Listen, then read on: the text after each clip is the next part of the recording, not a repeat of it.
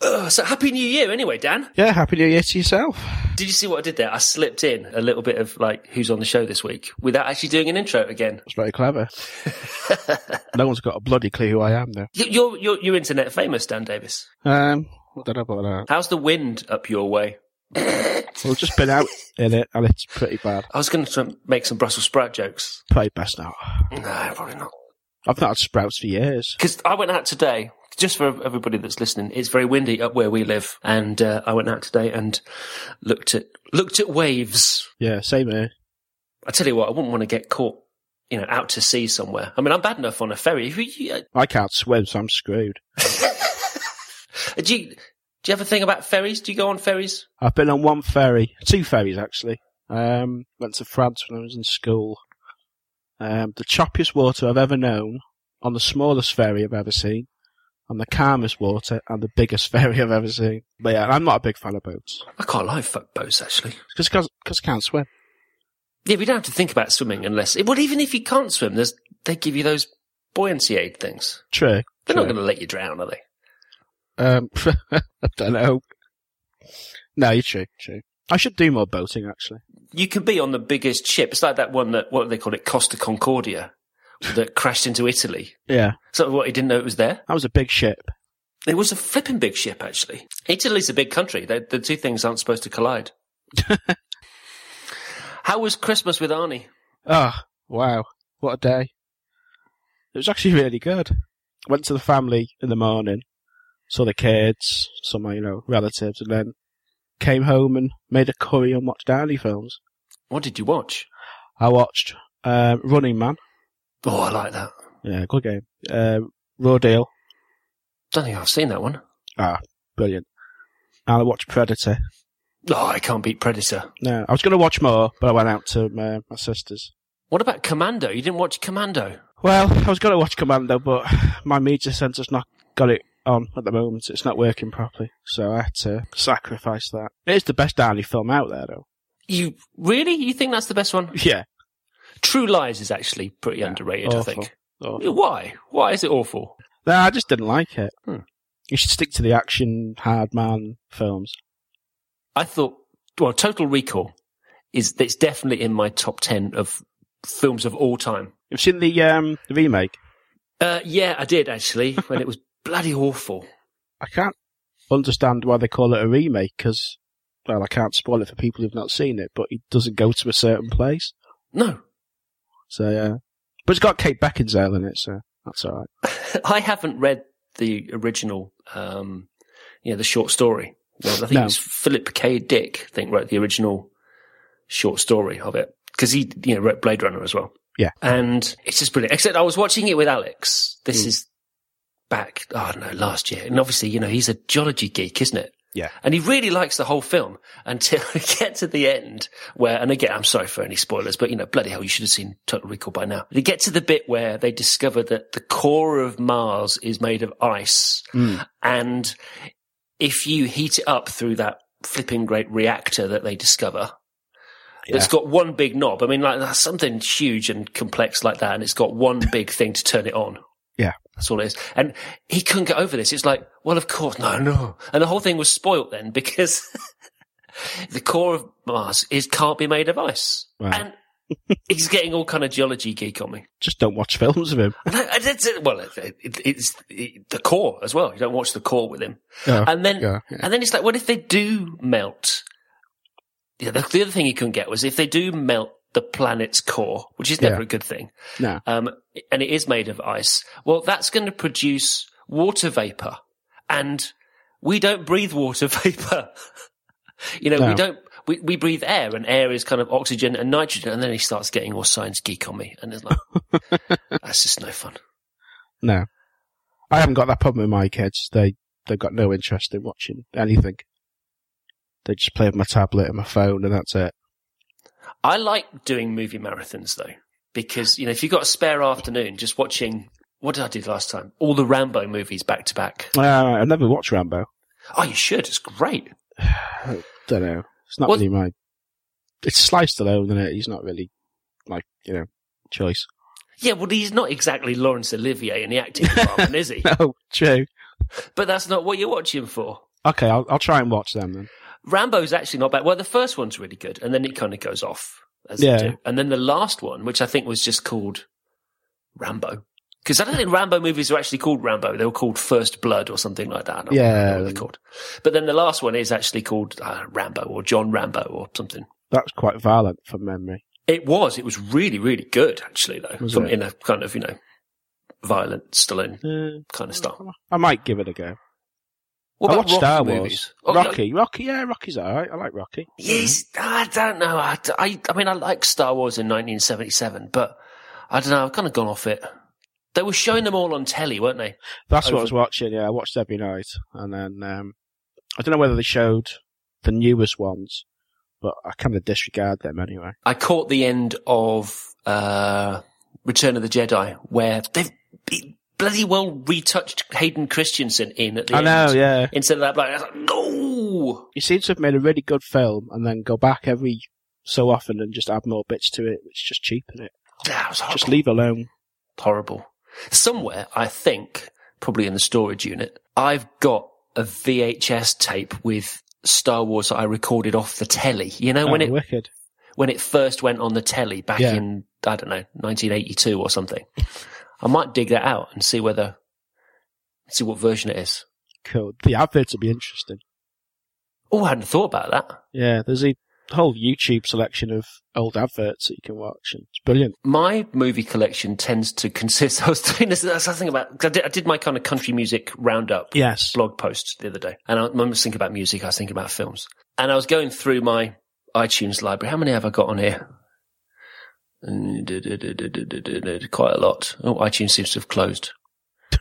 Quite a lot, anyway, and most of them I've discovered in kind of like thinking about lists.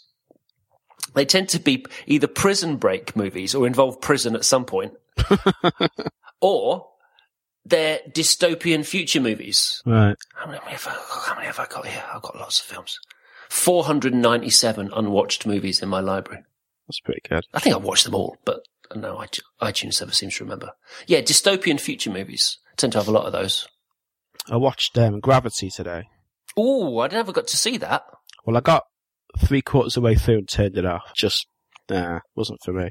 No, people have been telling me that I ought to have a look at that. Yeah, I, th- I can imagine in the cinema in 3D, it was bloody well, well curled, but on a normal telly, you just don't, you just don't get the benefit. No, we watched Life of Pi over Christmas and it was really good and it made me almost regret not seeing it in 3D at the cinema. I've never seen that. Mm, it's good. Yeah. No, I mean, the visual effects are amazing. Yeah, I saw that. I mean, don't guy know with it's tiger. my kind of film, but No, well, there's not enough action. Well, it's, it's There's no Arnie. well, it, I didn't. I felt the same because it's it's not a dystopian future movie, but but you know, no, I enjoyed it. No, I was going to say that's that's the thing for me. When Christmas comes around or New Year comes around, I just like shut the office door and I that's what I want to do. I want to watch films. yeah, that's all I've done. I watched Olympus Has Fallen last night as well. Awful film. I don't think I've ever even heard of that. Morgan Freeman, Gerard Butler, just uh, awful. I feel bad for them. Well, they got paid for it. They did a lot of money, probably. I like Lots of dystopian future movies, though. Maybe that's just because I'm such a pessimist. I've been, I've been thinking about this. What would you hoard for the apocalypse? Me, I'd, I'd want to hoard corned beef and firelighters. They'd be like first thing on my list. Yeah. Um, mashed potato for the kids. What? Smash mashed potato? Uh, it'd probably have to be that because obviously it'll go off Mm. if it's yeah mash. Cherry bakewells again for the kids. I can survive on soup or anything. I'm fine. They'd be, they they're so packed full of preservatives, they'd last for like a millennium. Yeah, yeah. The kids love them. Marrowfat peas. Sue thinks I'm crazy because I, I mean I talk. I mean, I'm, listen, I'm I'm actually really serious about this. If we had more space, I'd want to hoard stuff. I don't see anything wrong with that. No, because you know we had it a few years ago. Do you remember when they had the the petrol strike? Oh yes. And you know what did we have? Like one or two weeks where you know you couldn't confidently just roll up to a petrol station and. And, Yeah. you know, buy fuel, and everybody went insane. You know, you get people phoning you up, going, "There's a there's a queue outside the Spar." and everybody would get in their cars and go and fill up. And, you know, you were only allowed, what, £10 worth of fuel each or something. And, you know, you could only go Yeah. once a day. And I remember in some of the little villages out between us and, you know, Mold, Mm. some of the little garages there would be like, they would only serve petrol to locals. They wouldn't, you know, you couldn't get it if you were just passing through. Yeah, it's very like that in Mull, though, isn't it? Very local. And it's like the world fell apart. I do remember it actually. Yeah. just for like a week or two. And yeah, I don't think it's going to take much. I, I, you know, there's got to be something that happens if I know, the infrastructure breaks down or something, and you're going to be screwed. What are you going to do if you haven't hoarded anything? People are mental, though, aren't they? It's like Christmas. I was getting some shopping on the day before Christmas Eve. It was just mental. And it's two days the shops are shut. But there's people fighting over bread and milk and it's just like, just get over it. Yeah, I know.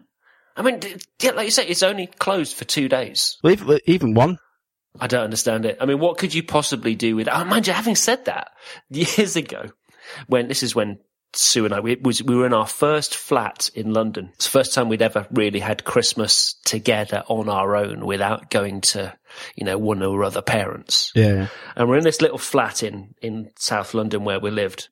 You know, because we didn't have any money, and also because you know Sue was predominantly a vegetarian. She was cooking this, you know, veg- veggie lunch, Christmas dinner, and I, I dropped an egg or something. I don't know. Needed an egg, didn't have an egg, and I I did the heroic thing at like you know half ten on a Christmas day morning. I'm like, I'm going out to find an egg, and I won't be back until I. As if I was going to like, you know, go and sort of fell some buffalo. anyway, so I just went and knocked on the flat next door and said, can I have an egg? And they went, yeah, sure. And then that was the end of that. wow. So, I mean, there are things that obviously you do need on Christmas Day, but you know, the, the whole bloody shop doesn't need to be open. It's like Easter. We've got Easter stuff in the shops now. Cadbury cream eggs and, and all that. I know Sue was saying that she went into Sainsbury's the other day and they've got hot cross buns. All right. How can that even be possible? It's crazy. I just think that, no, we need to hoard stuff. Seeds. Seeds is what you need to hoard. Yeah. Water. What? That's the next big thing, water, I reckon. It's Really? get sparse. We could just, I mean, because Alex isn't here anymore, you know, all the time. We could just turn his bedroom into a into a dystopian future apocal- post-apocalypse storeroom. Why not? Do it. Metal shelves, put, Yeah. line them up. That's a great idea. There's all kinds of stuff that you could just. I mean, tin stuff doesn't go off, does it? You could just. I don't know. I've got I've got tins of soup here that are two years old now that gone past the sell by date. There wouldn't be anything wrong with them. Have them for years. Yeah. No, tin stuff's very good. Tin stuff, firelighters, matches. Powdered milk. I see. I wouldn't miss milk. I would. Down for a coffee now. I haven't got any milk. Ah, you lightweight. Um, do you know where I wouldn't want to be in an apocalypse Um, or after an real. apocalypse? R- Rhyl's already had an apocalypse. That's true. Yeah.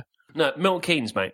But we're we're, we're going there. I know. Well, this is what I just need to mention quickly because I promised. I promised the guys that I would. So that was a, that was a sort of radio announcer segue there. But Very um, clever. it- I do try my best. No, we're going to go to the Milton Keynes Geek Night All Dayer, which I don't know how you can have a Geek Night All Dayer, but and I promised them that I'd give it a quick mention um, on this episode because there's some really good speakers turning up. Mark Boulton, Simon Collison's on, uh, Brendan Dawes, who's just hysterical, uh, Jon Hicks, Chris Murphy, Dan Rubin's there, Rachel Shillcock, who we know, Mhm. Andrew Spooner, who I don't know. Oh yeah. But promises to be a really good day. We're going to go and hang out. Be nice to sit in the audience and, and, and have a listen. Yeah. And it's 125 quid per ticket, and you can get one at alldaya.mkgeeknight.co.uk. You should go. People should go. It's going to be good. I'm not going to that one though. I'm going to the one in the night time. You're going to the one that I'm speaking at, Yeah. yeah? Oh, I thought you were going to the all-dayer one. No, I'll buy. I'll buy a ticket. I'll see if Rick will pay for it. Yeah, no, they should. Well, they bloody well should. They should do. No, the all-dayer one is going to be grand. What we should do before we get into talking about what we're going to talk about is uh, Yeah. we, I'll, I'll get a sponsor out of the way. So if you're a designer or developer who makes responsive websites and who doesn't these days, you're going to really be interested in our next sponsor. Cause guess what? It's Ghostlab, synchronized cross-browser and mobile testing taken to the next level. That's their little blurb, but you know, it's not hyperbole. It works. So here's the problem. You're designing or you're developing a site and you need to test that site across multiple browsers and especially across lots of different devices like phones, tablets, stuff. Now you could, if you wanted to, you could set up a local development server or you could FTP files to an external server, but no one wants to do that. Then there's keeping every device in sync when you test or you demo. You know, you're moving around a site and you're clicking on navigation or filling in forms and you need like three pairs of hands. And that's where GhostLab comes in. What GhostLab does is it synchronizes everything across those different browsers and devices. So if you do something on one browser or on one device, then it's going to happen on all the others. If you click a link in a desktop browser, then it gets pressed on a smartphone. And if you type into a form input on a tablet, then it gets filled in across every browser or device that's connected to GhostLab. It's brilliant. It's really simple. Here's how it works. You just install the GhostLab app on your Mac um, or your PC actually, because they've just released GhostLab for Windows, which is good news for sad people who use Windows. Anyway, then what you do is you drag any HTML site into the GhostLab window, and that's it. That's all you have to do. GhostLab does everything else for you. And then you can open your site in any installed browser, or you can point any device on that same network to the GhostLab IP address. And the best part of it is that there's only one app that you have to install on the Mac or the PC. You don't have to install anything on the devices. It just uses the browser. So GhostLab keeps a watch on the project and it pushes any changes that you make to every connected browser and device. And that makes designing like in code, which is, you know, what we do a lot of, really, really simple. And it's not a subscription service. You don't have to pay monthly for the software. You just buy it once and for all. GhostLab costs 33 of our English pounds per user and you can install it on two computers, desktop or laptop. That's what I've done. And there are volume discounts available too. So go to vanamco.com slash ghostlab and get ghostlab. Oh, it is genius. Genius bit of software. It is. We've used it a trial in work. Uh, we're trying to get it sort of set up in work. It's part of our sort of workflow and what have you. It's a big thing testing. We don't do enough of that. So there's some links that you sent me. I was having a look at this. Um, Cole Henley's tax help. Oh, link. yeah. What's that all about? It's basically a tool, calculator, whatever you want to call it, for helping you calculate how much you can claim back for your tax return for working from home, like you know your your heating, your your rent, all that sort of stuff. So I've I've used it, and I've seen other people using it. It's surprising what you can actually claim back because I say I'm not a freelancer anymore, but obviously I still have to do my tax return for last year. I can claim back a fair bit of money for working from home, so that's quite good. So yeah, it's quite good too. Well, I just sat down yesterday or the day before and worked out all of the petty cash, Mm. you know, out of pocket expenses for the for the firm because we only do it once a year. You know, we ne- we never spend Yeah. that much. You know, you might buy a cup of coffee or buy some stamps or something. It's not Yeah. worth doing a monthly claim. So I did all of that, but we don't claim anything because we work from home as well. But we Yeah. never claim anything from the business Right. for for using the the space at home. Um, Okay. and I think the difference is that, I mean, people are going to have to um, find, find out for themselves. I don't know how it works, but somebody somewhere once said that because we're a limited company, Right. we have to be careful about capital gains tax. Right. So okay. if we ever wanted to sell our house, yeah. then we would have to pay a certain amount, we'd, or we'd lose a certain amount. We'd have to pay a certain amount in tax based on the percentage that the business, yeah, I don't know. I get confused with these things. So we don't actually claim anything. We don't claim any electricity or heating Right. or lighting or anything like that. You know, the business buys stuff, you know, buys coffee and, you know, we, Yeah, yeah, yeah. you know, we, we don't always drink the, the business's coffee on business time because, you know, you're going to put as much through as you can, aren't you? Well, yeah. It's a minefield, though, isn't it? I hate taxing. Trying to, I did my own tax return this year. I got rid of my accountant and did it all myself. Dead easy. But my God, you've got to keep on top of it. It's mental. I'm glad I don't have to, I'm glad I don't have to do that anymore, to be honest. After, after this year, that's it then. Obviously being full-time employed, it's not so bad.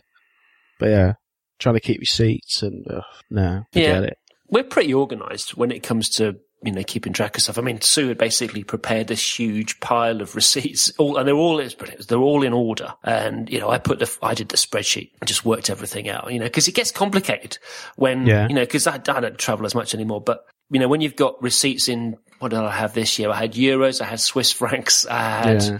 um, Norwegian krona. You know, you got to work all that kind of stuff out. And it's like, when, if I'm doing a conversion, do I do the conversion now? Mm. You know, like today's rate, or do I do it at the time when I spent them? Oh man, it's too complicated. Yeah. I use software for all that. That does it all for me. Everything. Just gotta fill it in online. Done. It's brilliant. Yeah, no, anyway, so we'll put a, uh, calculate your freelance tax relief, it says here. Yeah. Um, we'll put a link in the show notes to that. People might find that useful. Mhm. Um, Rachel Andrew wrote a nice little post this week as well. Uh, My 2013 in writing and speaking, which was slightly, slightly odd title because basically she's just listed lots of the stuff that she wrote and spoke about. And a lot of it is to do with businessy stuff because, you know, they've, they moved from doing client services development through to just doing, you know, products Yeah. doing perch. So lots of the stuff that's on here. Ah, some good stuff. There's some really good stuff. Um, what have I got here now? Getting pa- credit and risk, getting paid for your work. yeah, right. Let's not go there, eh? I doubt he's listening anyway. Uh, no, let's not, let's not go there. Yeah. Oh, there's all kinds of stuff here. Unfashionably profitable side projects and business. So there's lots of good stuff there. So again, I'll put a link in the show notes to that. Oh, 'cause look at that. She's writing a, a hell of a lot about businessy stuff and it's brilliant. Good. I like that sort of stuff. Mm. I And don't also, it gets gone. no, no, no. I was going to say she's writing a book as well. Right, okay. the Profitable Side Project Handbook, which she's writing and then publishing herself. Nice. So that's a trend as well. People are doing a lot more kind of self-publishing rather than going out through the. I haven't seen a book from, you know, people that we know from one of the bigger publishers for bloody ages. Mm. Yeah, I've seen a couple of people I know sort of do their own books. I think it's quite. Is it easy now? I don't know. Um, well, the writing's no different whether you're Yeah. publishing it yourself, but and you've got the logistics of you know nowadays doing conversions to all the different formats. Yeah. I think the thing is, is that you're going to sell, if you self-publish or you're going to go with a little publisher. And I say little, I mean, you know, there's not a lot little about five simple steps or, you know, No. or, you know, especially a, a, book, a book apart. But, you know, you're going to sell a smaller amount of copies, but you're going to Yeah. make a hell of a lot more back in terms of royalties. And I think that's why people do it. Mm. Anyway, it's, you're not right. But you have started a new job though. Well, kind of. I haven't started yet. When do you start? Is it, Start Monday. Same place. are you looking forward to it? Very excited about it.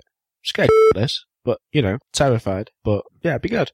I'm looking forward to learning what you learn. Because, I mean, just for the benefit of people that haven't heard Yeah. before. You've never heard of me. So you've been doing a lot of front end development over the last few years, I've been a front ender since the dawn of time, basically. which is how we got to know each other. Yes. And then now you're going to do something else. Yeah, I'm going to be moving into the UX team of the agency that I work for. So it'll still be front end, but it'll be more prototyping, getting to sort of start the project off, finding out the best way of doing things, and then passing on that to the relevant teams. So I'll be I'll be involved from the start, which is what I want.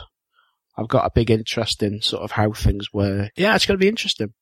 I'm really looking forward to finding out, you know, like I say, what you learn. Because I've, I don't know whether it's the things that I've, I mean, I've worked on a lot of diff- projects with different UX people over, you know, the last few Yeah. years, with the exception of John Jones, who we know, because, you know, you and I worked on the Hillsborough thing, who is excellent. I mean, he's just the best person I think I've ever worked with. Yeah. I've always been ridiculously underwhelmed with the with the UX teams that I got to work with. To say it politely, I mean, No, that's fine. I I get that. not that, that not that they're particularly, you know, not that they were bad people. It's just that a lot of what they did, I didn't think was terribly special in a way. I just felt it was common sense.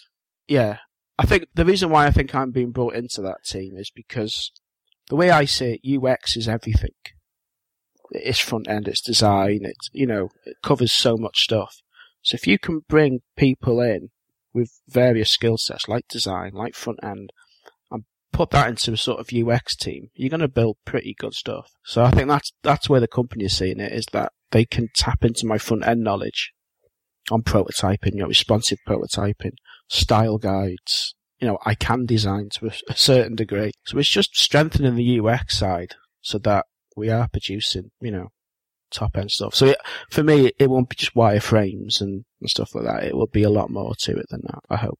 I like I like the idea of that because whenever I did the government project that I Mm. did, And, you know, and, and a few others. Yeah. To me, anyway, the UX thing has always basically been somebody else making decisions or producing wireframes. I mean, first, first of all, a lot of the people it was all about the tools, you know, it was all about the tools for one thing. Yeah, it was all yeah. about Axure or whatever Yeah. software they used to make wireframes. Mm. And then the other part of it was always, was always quite often really prescriptive wireframes.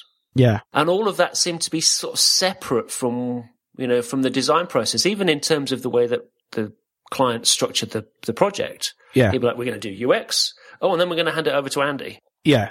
You can't do that. So I really like the idea that it's more, much more of a kind of an inclusive approach. Yeah. I mean, one of the things I used to hate as a front ender was being given the, the wireframe design and say, right, that's what you're building. You could say straight away, that's not going to work in a certain browser. That's not going to work because this, you know, whatever. To be involved from the start, to have that say, and to, to guide, oh, it's going to be brilliant. I get to upset people as well, so that's good. in what way? Well, you know, designers to take my sort of careful. rant hat off here now, but I just I want everyone to work together. It sounds really cliched now, but it's not a case of it being one team and the next team and the next team. We've all got a say. We've all got input. Let's just all sit down and let's thrash it out. And I think we can all work together as, as disciplines, UX, design, front end. I think working together collaboratively, that's a big word, isn't it? I think that can produce better results. But de- death to waterfall, without a shadow of a doubt, as far as I'm concerned. I think the problem, and this has been the same with, you know, companies hiring, you know, hiring third parties or Mm. internal projects is that the way that the businesses are structured, the, because of the way that, you know, people charge things and, you know, sign Yeah. off points and when you get incremental invoices paid, that kind of thing, has all been, waterfall's been really convenient because, you know, ah, well, we've finished the, the UX phase, you know, here's, Yeah. here's a chunk of money that we're owed. Yeah. And It's, go on. no, no, no. And that's the kind of that, it's, it's like responsibility and money changing hands go, you know, go together. And that's been the issue. I don't think it's been because designers and developers don't want to work together. It's just been physically not really been possible. That's true. I mean, where where I work, it tends to be the creative will do the pitches, they'll create the ideas before anything's really been talked through. So it's it's like you're skipping a stage, if not two stages. I think with the whole PSD being deliverable, I mean that those days to me are gone now. You, you can't be promising something that might not be possible. So it's it's hard when we don't get everyone together to, to talk through a project at the start it's, you know, this has got to be signed off first, and then that'll be signed off, and then that'll be signed off. I just don't think it can work like that anymore. I really don't. I'm really looking forward to seeing what happens because, you know, from, Dull queue. no, from an agency point of view, though, I think that's quite an interesting thing to do because, you know, agencies are often, because they're, you know, often bigger, you know, they're harder to move and change and yeah. they're slower to, to, to make changes. So I think it's going to be interesting to see how that one comes out. You know, maybe, are you going to be al- allowed to write about stuff? Are they, are they quite Yeah, good yeah, at no, they, they know I blog now. Um, they actually want me to give them content for pushing, you know, what we do. So yeah, I'm up for talking about it and how I learn and what have you. It's a big step by the agency. I don't think, you know, people realise how big a step it is for the agency I work for to be getting someone else in like this. It's changing a few things. I think it's going to be great. I think it's going to be great for you actually as well because I can't wait. I really can't. you know, we were talking about this in the car the other day, but Mm. not everybody that does front end, you know, has a has a programmer's brain. I mean, I write HTML and CSS. Yeah. can't write any bloody JavaScript. But you know, I'm not a developer. And you know, I'm, well, I'm actually I'm not a front end developer either. But you know, a lot of people that come in and end up doing this, and you know, maybe you know you did this. You know, you come at it from much more of a of a design point of view. So having to learn programming, yeah, even JavaScript, right? It's really Yeah. hard. It is. I've found myself having to learn every day new bits of kit, Grunt, Jekyll, all these different things, Node, all these things out there, having to try and keep up with everybody else, as well as trying to do a job. It's very, very hard. And I found myself drowning in it. I'm trying to learn JavaScript. I never got a chance to do it outside of, you know, working hours. I've got two kids. I drive to and from work it's quite a distance. I do have spare time, but by the time I get home, I'm knackered. So trying to keep up with with the Joneses of front end, it's it's very hard. And I, I, I found myself thinking, you know, I, I'm not actually as good a front ender as I thought I was, based on the fact that there's just so much to learn out there. It's crazy. Yeah, and I've just decided that you know, there are people that are, that do front end stuff. Yeah. Um, you know, we have an, un- you know, you have an understanding of design, you know, like you and me. And then, you know, there, are, there are people that can see design details as well. You know, people that can really appreciate, ah, they, they notice stuff, you know, they notice, they notice when the list markers are outdented into the margins as opposed to not, you know, that kind of stuff, even Yeah. though they're not designers, right? And then there are people that, they do front end and they are programmers, you know, much more technical. I mean, Harry Roberts comes to mind, right? You know, he writes his bloody blog posts in, you know, the command line That's showing off that. and, uh, and then, you know, pushes it up to, you know, GitHub or, or something. I mean, I should, I've got to be careful because I'm going to get angry letters now because Harry appreciates design as well. And I know people, you know, they, they do lots of different stuff. But you do get people where, you know, like Anna, for example, you know, Anna understands GitHub side of things, mm. you know, and Jekyll and, and all this kind of stuff, understands that stuff. Yeah. And it's like water off, you know, it's just, it's just like falling off a log to, to some people. Mm. Me, I get to the bit in the tutorial where it says, now open up the terminal. Yeah. and I think, you know, is it time to watch Star Trek? Yeah. So I think that there's that we can't just say, you know, okay, just because you write HTML or you know a bit of CSS that you're a front end mm. developer because you know I plainly am not. Yeah. There's so much pressure now, though, to know everything. And I think people add this pressure. If you know, if you don't this, you you don't know this, you don't know that. You're not as good as a front ender as. You know. No, sorry. You know, there's there are people that know some things, there are people that know others. I'm going to rant now. No, no, no, it's fine. I mean, there was the article. Chris Coyier wrote an article on 24 ways. Grunt for people who think like that think things like grunt are weird and hard. And I thought, oh, here we go. We use grunt in the office, and it's it's great. It's simple commands: grunt, dev, whatever. It's get the damn thing set up. I had to install this, that. I had a developer helping me because my Mac wouldn't take it. There's just so much faffing to get these things working. I think that's what put puts most people off. It's just it just doesn't work out the box half the time. That's, I think you you use what you use, and yeah, you know, as long as as long as it ain't broke, don't fix it. That tends to be my approach to things. yeah. People are too judgmental. No, well, I just don't think that I need to know it all. And you know, one of the things that I decided we'll talk about next year or this year as it is in a minute. But you know, one of the things I decided to do is listen. You don't need to know anything or everything. Yeah, Um, you need to know something.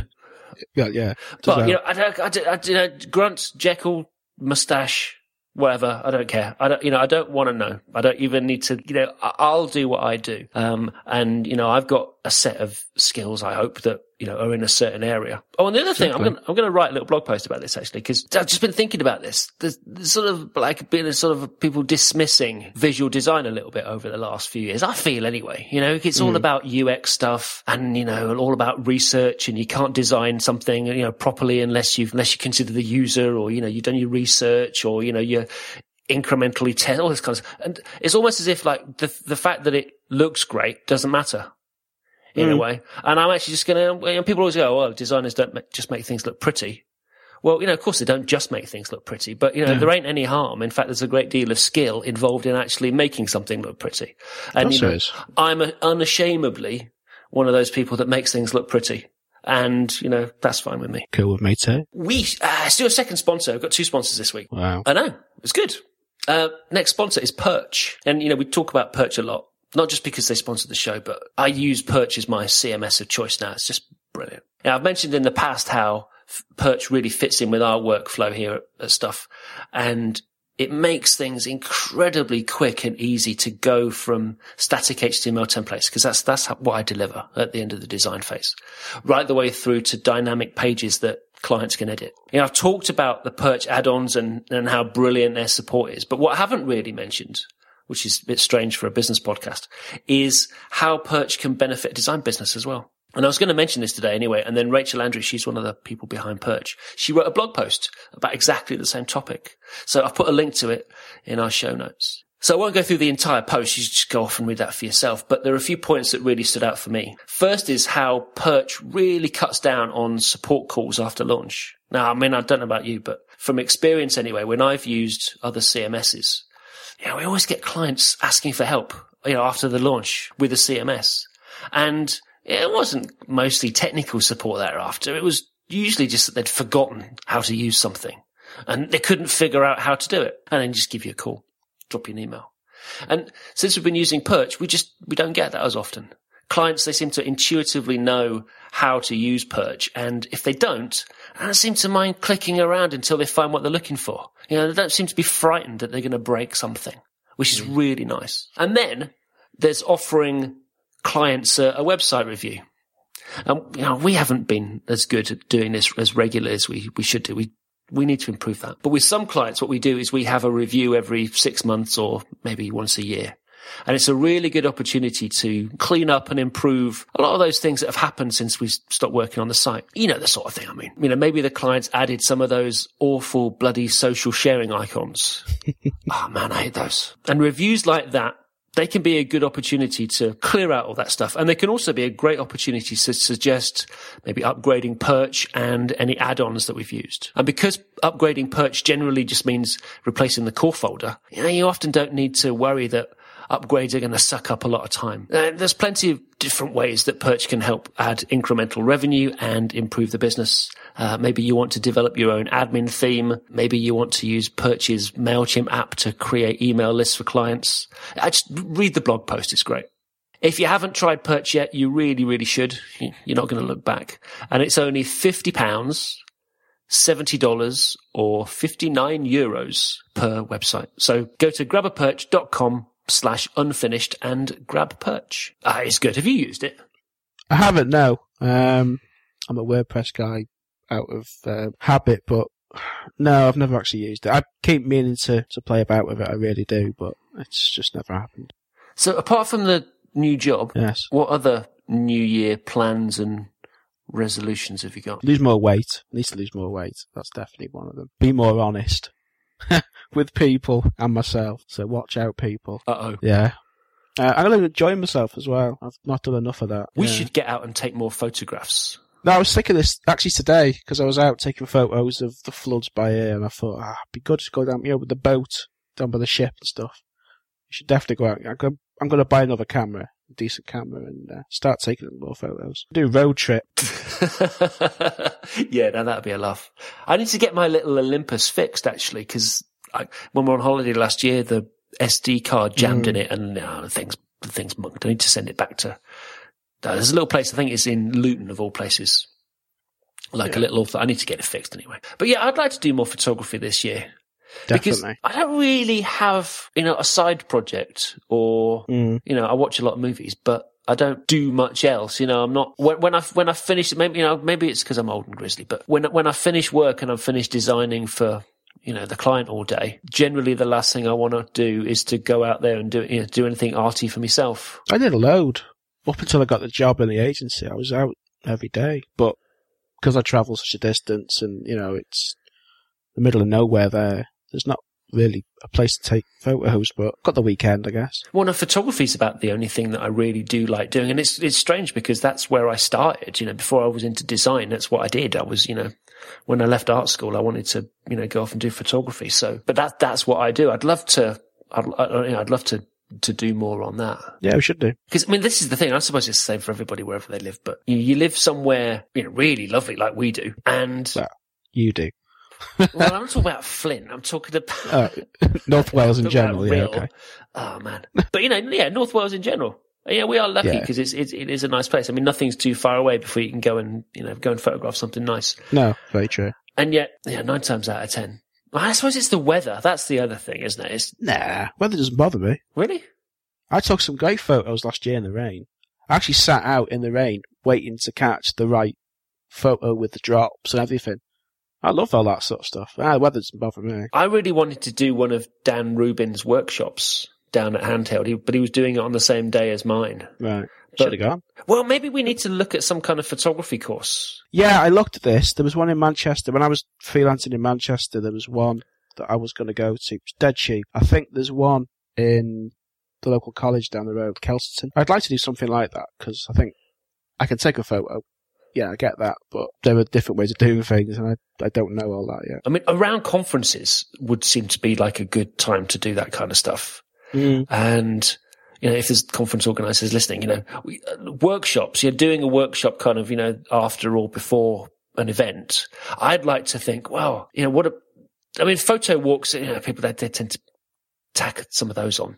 And that's fine. But I'd really love to learn from somebody really good about composition. Yeah. Because I struggle with that. I mean, since I started shooting square because of Instagram, now I find it bloody impossible. You know, when I pick up my SLR and it's, it's a bloody rectangle, I'm thinking, oh, where did the thirds go? So I'd love to learn about composition. I'll tell you what I'd really love to do. Um, you know, Rick Nunn? Yes. Uh, again, I'll put a link in the show notes, but man, what an awesome photographer. And, you know, I'd like to learn about lighting. You know, I'd like to do a workshop or, you know, even if it's just a half day of studio lighting, you know, for portraits or something like that, just really get in depth over something. That'd be quite cool, actually. I'd find that really valuable. I mean, you know, there's a lot of the workshops they tend to be kind of well, they go they go both ways. Don't they? It's kind of one's either kind of techie code workshops, or the other one's what is Yeah. it, axe repairing or coffee grinding or I don't know some kind of thing.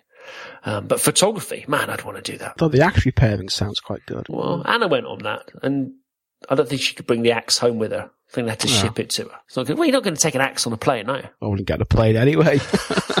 But yeah, no, I'd like to do that. Conference organisers, if you're listening, I'd like to do photography workshops. That'd be great. do they do photography sort of conferences then? Do you know, I don't know whether they do. They must do. They do kitchen conferences, don't they, and stuff like that. They must do photography for cameras and stuff. And they must do like sort of stuff Ah, there. Well, I mean, the kit, kit, what you mean, like trade shows? Yeah. Oh well, no, they used to back in the day. There used to be. Uh, it was called Focus on Imaging. It might even still be going. It used to be called Focus on Photography. Right. Back before everybody started to use Macs, you know, and scanners and stuff. This is before digital photography. Um, it used to be on at the NEC in Birmingham. We used to the company that I worked for. We used to go and have a great big stand there every year. That used to be a lot of fun. But in terms of actual, you know, conferences, you know, people standing up there and talking about exposure in the same way that we talk about Definitely would code. would they? Know, that's a good point though. Maybe someone could let us know. Maybe there's some photography celebs out there that, you know, like, like web celebs. You've got photo celebs Well, and a whole world on Twitter where everyone sort of bitches about the composition and wow, this is, this is amazing stuff. Ah, dear. I bet there is. I bet there is. I mean, I, I bet there's people that complain about how many likes people get on Instagram, just as they do about Dribbble. Possibly. No, I'd like to do more photography this this year. That's Yeah. one of my um one of my goals. What else? I want to spend more time doing design stuff and less time doing code. Yeah, I can appreciate that. I did a lot of that over the last kind of 18 months and I've, I've just about had it when it comes to CSS. so we're going to be, we're going to start trying to subcontract stuff out a lot more as well. That's, uh, that's, that's going to be an aim, which hopefully is going to free me up to uh, do some of the stuff that I really want to get around to doing. Even if it's writing, you know, I haven't done as much writing as I think I ought to have done. Mm, yeah, I like writing. It's therapeutic, isn't it? Uh, you think so? Oh, I do. Yeah, Oh man, I find it so hard. I take out all my hate. No, I just I, I, I struggle with it. I mean, even just putting together that silly list of country albums the other day, you know, mm. I, I I do. So maybe I should just be a little bit looser and just let it all come out, and then maybe go back and edit it. I tend to obsess over it. Yeah, depends who you're writing for, doesn't it? I mean, I told you before, I write for myself. If no one reads it, then, you know, sod 'em. I don't care. You know, it's, it's, I'm writing for myself. It's a way of me expressing how I feel and what have you. Maybe you get the same vibe with country and western music. I don't know, but Hey, it's not country and western, man. no, I don't. It's But, just yeah, country. country, There's no yeah. western. So where's that come from, country and western? Is it actually real or not? Well, yeah, I think so, but. Actually, I don't know. I don't know. It reminds me of that. Is it the Blues Brothers where the, somebody says we've got both types of music, country and western? Yeah. But yeah, do more writing, definitely. I want to get better at delegating. That's one thing that I need to do. Um, this is the Yeah. thing with, with, you know, we're not going to hire somebody full time, Mm. but I'm definitely going to be doing less and passing more out. Um, when it, especially when it comes to the code side of things. And that's, that means that I'm going to have to plan better as well. You know, I'm going to have to, you know, think about how that's just planning ahead really. You know, I can't, I can't just think to myself, oh, well, you know, I'll give, I'll, I'll, I'll give Dan a ring because, you know, people might not be available. So I need to be that. It's, I, I just feel like, Cheers. well, you're going to be busy. You know, work for me. You're going to be off doing other things. I know. It just feels like feels like we're we're getting a little bit more serious on the business. Yeah, because you know, Designer Sue's been here a year now. Is it a year now? Know it? it's crazy. But almost been a year since she's built drinks over you. It wasn't. It was over Sue. It was over me. It's one of the funniest things I've ever seen. That she's like, it's like throwing a rugby ball. Amazing. Oh dear, that was funny. So no, it just feels like we're kind of getting a little bit more serious about the business, which hopefully is going to mean that I'm going to have more time to, you know, to do more creative stuff. And I, and I meant what I said earlier on. I, I don't feel that I need to go off and learn. I mean, there's some great books out there, you know, there's some great blog posts and stuff like that. I mean, Yeah, yeah, yeah. Emma Boulton wrote about research on 24 ways and there was a, um, a 24 ways, not 24 ways, a book apart Yeah. about you know research and stuff. I mean, I don't feel like I need to go off and, and, and learn everything. You know, I'm going to un- No. unapologetically make things that look nice. Mm, I don't read enough. That's another thing. I should read more. I found your book the other day, actually, under my sofa. What was It's been it? there for What- about a year. Was it was it replacing one of the legs that you got missing? No, no, it was there was a He-Man figure down there, a pair of socks, and a couple of plates. Oh no! What was on the plates? I think it had been pizza. I'm not sure. Oh, that's We're talking, uh, talking many months. Oh, that really is gross. It is very gross. I've had a complete refit of the house, so it's all been tidied and moved about. And your book's on my shelf well, I'm glad you didn't toss the book out and just keep the piece of pizza because. No, I've been trying to find it for months. Well, I've got a bloody. I've got a drawer full of them. You could just ask me for another one. I know, but yeah. Not Yeah, everybody, by the way. Not every anybody. If you've lost a copy of Hardboiled, don't just ask me for a new one because No, just ask me and I'll get it. it sent to you. Don't worry. It's easy. Five pound postage. So five pound. That's bloody cheap comparison to what it actually costs. Is it really? Bloody thing. Yeah, I know. It is weighs a ton. You could knock somebody out with it. it is quite a big book. Yeah, so that's enough plugging anyway. I'm surprised people still buy it because I mean it's, it's three years now. Uh, it's, it's pity. Don't worry. It's. I did get a royalty check from Transcending um, for Wow. for yeah I know for, for the last three months of, of, of last year and it was seventy five quid. All right. I'm thinking, God, there's still people out there that I mean, how can that even be? God, seventy-five quid's not bad. I think you owe me seventy-five quid, don't you? yeah, funny enough. Yeah, no, so that's what I'm going to do. I'm just going to. I think that this this year is about consolidation. I think I want to get really good at the stuff that I do and less concerned about the stuff that I don't. And whether or not you think that that's kind of you know specialism, you know, or rather than being a generalist, being a specialist. I don't know. I want to concentrate on the design side of things. I think I think there's a need for that. And no, definitely. you know, when you look at the stuff that's in our portfolio, it's so much prettier now that Sue's around. Yeah. And I just don't think that there's anything wrong in saying, right, we design, you know, we make things that look great. Nothing wrong with that at all. It's going to be a big year this year. No, well, um hopefully your job's going to be great. It's going to be interesting. Whole whole year's going to be interesting. I think taking no shit this year. That's twice you've said that. I know you can bleep that out again. I don't actually know how to bleep because I'm rubbish. I'm rubbish at the editing. People don't care if I swear, do they? No, no. The thing is, is that if you you can't be a promoted podcast on iTunes if Ah, you have the explicit tag, you know, and if, I don't know if there's too ah. much swearing, I don't know. I just, and they used to be clever at kind of, you know, dropping things out. Right, you know what? We should wrap it up. okay, okay. Been a pleasure. Thanks, man. People can follow you, Dan, on Twitter. You are, what are you, Dan J. Davies. Yeah, Davis, Davies. Okay, let's spell this out then. D A N J D A V I E S. Yeah, Yeah, but I said ease, because otherwise people would do Davis and uh, by D A V I S. whatever. or there'll be a link in the show notes. That's easier. yeah, that's better. or me at Malarkey. And to ask questions or suggest topics, you can message the show on Twitter at unfinishedbz, or you can email me, old school, at he has at unfinished.bz. Thanks again to our sponsors this week. They were Ghostlab and Perch, and you can support the show by supporting them. Thanks, Dan. Me tea now.